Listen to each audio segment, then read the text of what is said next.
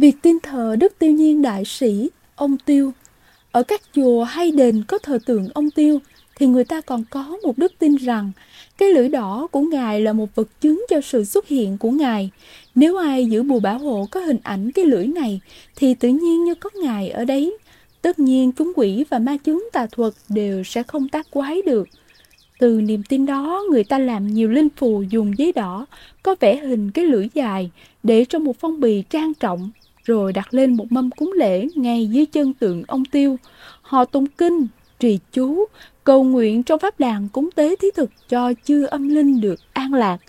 Sau đó, người ta sẽ phá các phong bì có bùa hình lưỡi ông Tiêu này cho những gia đình nào có con nhỏ hay khóc đêm, hoặc người hay nằm ngủ mơ thấy bậy bạ, bị bóng đè, thì sẽ chấm dứt các tình trạng bất thiện ấy.